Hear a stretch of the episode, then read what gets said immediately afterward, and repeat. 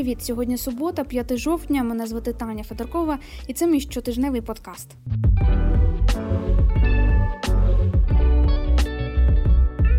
Узгодження Україною так званої формули Штейнмаєра про проведення місцевих виборів на окремих територіях Донбасу цього тижня викликало хвилю протестів в регіонах. У Харкові на вулиці виходили двічі: спочатку під стіни управління СБУ, потім на Майдан Свободи. Гарантії президента, реакція суспільства та застереження правозахисників. Про все по порядку.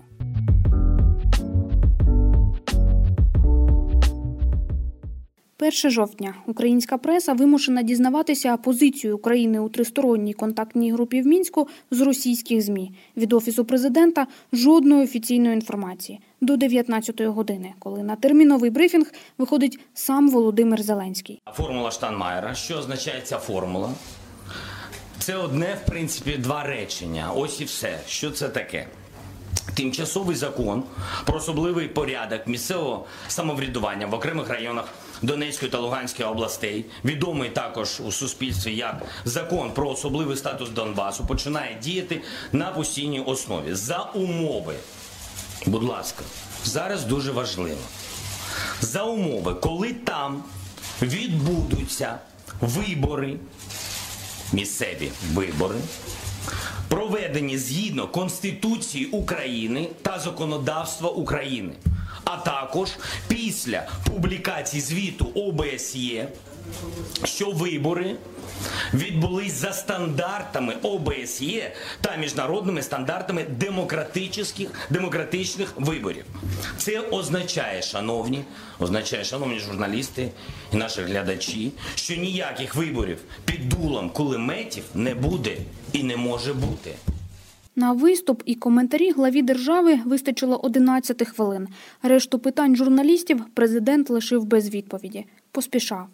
Шість запитань і потім? Того ж дня на вулиці українських міст вийшли з протестами. У Харкові кількадесят людей пікетували управління СБУ, переважно представники націоналістичних сил.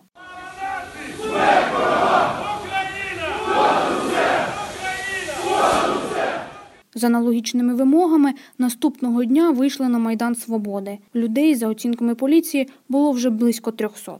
Ми заявляємо ні капітуляції. Ми заявляємо, що нам потрібна перемога. А під офісом президента в Києві кілька тисяч. 2 жовтня спікер парламенту Дмитро Разумков відкриває засідання Верховної Ради. В залі зареєстровано 398 народних депутатів України. Нардепи теж намагаються розв'язати формулу Штайнмаєра. кличуть президента у сесійну залу. Сергій Рахманін, фракція Голос. Немає поки що підстав говорити про якісь перемоги чи зради. Немає поки що підстав говорити про те, що відбулося критичного чи надзвичайно важливого, переможного чи зрадницького в ухваленні в прийнятті української делегації в мінській групі так званої формули Штайнмаєра. Поки що це просто набір слів. Але суспільство, кожна мати, кожен боєць на фронті має почути від президента простою зрозумілою людською мовою, які є наміри президента щодо війни і миру. Тарас Батенко, група за майбутнє. коли ми бачимо по ряді областей України через відсутність інформації, громадські активісти, громадські організації різного трактування починають піднімати хвилю протестів. Я вважаю, що ми, як парламент, як вищий законодавчий орган, повинні випереджувати ці події, як мінімум випереджувати. Але разом з парламентом ці події ма- має випереджувати виконавча гілка влади. Петро Порошенко, фракція Європейська Солідарність. Формула Штайнмаєра придумана в Кремлі. Оцінка формули Штайнмаєра уже висловлена після схвалення Україною міністром закордонних справ Російської Федерації. На запитання, а що ж воно буде на окупованих територіях, Лавров сказав, буде так, як в Придністров'ї. Це його бачить. Невже ви цього не чуєте? Юлія Тимошенко, фракція Батьківщини. Іншими словами, формула Штенмаєра в дипломатичному світі розуміється так, що спочатку вибори, а потім уже як життя покаже. А формула України це спочатку демілітаризація повна, відновлення кордону, повернення закону Конституції контролю України над цією територією, а потім вибори. Ось в чому різниця. Але в той же час ми як парламент, ми як команда мусимо стати сьогодні біля президента, а скоріше навіть фортецею перед ним, і нам з вами ухвалювати зміни до закону про особливий статус Донецької і Луганської області. Володимир Зеленський обмежується зустрічами з лідерами фракцій і фракцією Слуга народу. Представник останньої Богдан Яременко з трибуни сесійної зали закликає до спокою. Я прошу вашої підтримки, прошу спокою. Українська дипломатія працює. Ми працюємо для того, щоб встановити мир. Чому це потрібно було зробити? Тому що це передумова, вимога Росії для проведення а, саміту в нормандському форматі. Це їхня передумова для діалогу президентів. Ми поспішаємо, тому що щодня отримуємо повідомлення про загиблих. Ми хочемо переговорів. Але для того, щоб вони почались, Україна теж має свої передумови. Вони чітко заявлені президентом Зеленським. Ми почали обмін полоненими і наполягатимемо на його продовженні. Ми повинні розвести війська, відвести від їх лі- від, від лінії зіткнення для того, щоб встановити чітке, стале перемир'я і припинення вогню для того, щоб не гинули наші військовослужбовці. Так, ми повинні отримати контроль за територіями, над якими будуть відбуватися, а, на яких будуть відбуватися вибори до органів місцевої влади. На третій день після заяви Зеленський таки вийшов до народу з відеозверненням. Ніякої капітуляції, ніякої здачі національних інтересів України. Я поважаю конституційне право кожного громадянина України на протест.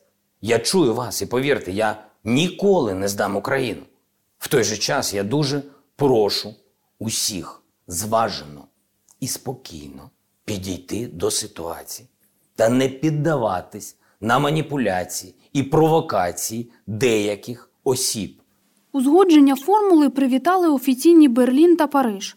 Голова правління Української гельсінської спілки і директор Харківської правозахисної групи Євген Захаров вбачає у наданій згоді великі ризики. При визначенні позиції України, на думку Захарова, необхідна конкретика у формулюваннях і послідовності дій. Насамперед забезпечити безпеку. Що таке безпеку забезпечити? Розмінувати все, прибрати всі наслідки війни такого гатунку. По-друге, треба провести очищення місцевої влади від тих людей, хто там е, вступав в збройні формування, в активну співпрацю з е, окупаційними військами Російської Федерації.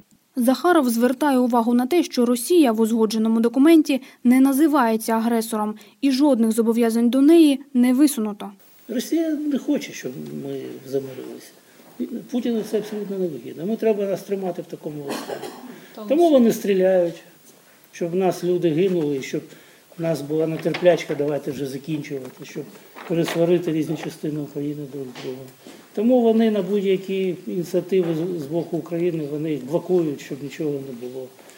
Так а що робити? Ну навіть новій Намагатись, намагатися не шукати, е, посилювати антипутінську коаліцію, не йти на, на провокації. А цю формулу ви вважаєте такою провокацією? Звичайно. Звичайно. Політична гра і намагання досягнути односторонніх переваг з боку Росії. От як я це бачу. Чи може це призвести до великих таких е, протестів, як і був Євромайдан? Може. Може, якщо влада буде, буде вчиняти нерозумно. Якщо будуть, е, будуть закриті, будуть отак от знаєте. Тут ну, це складно дуже. З одного боку, знаєте, міжнародні перемовини не можна відкривати заздалегідь. Ну, вони там щось задумали, вони ж мають якісь ідеї, як намагатися, якісь сценарії, як переконати, як Ну, навіть не це, навіть не зважено. Саме аргументи, які надати, щоб переконати. Дуже ще важливо переконати е, Францію і Німеччину, розумієте, щоб вони стали на наш бік. Це ж теж дуже суттєво.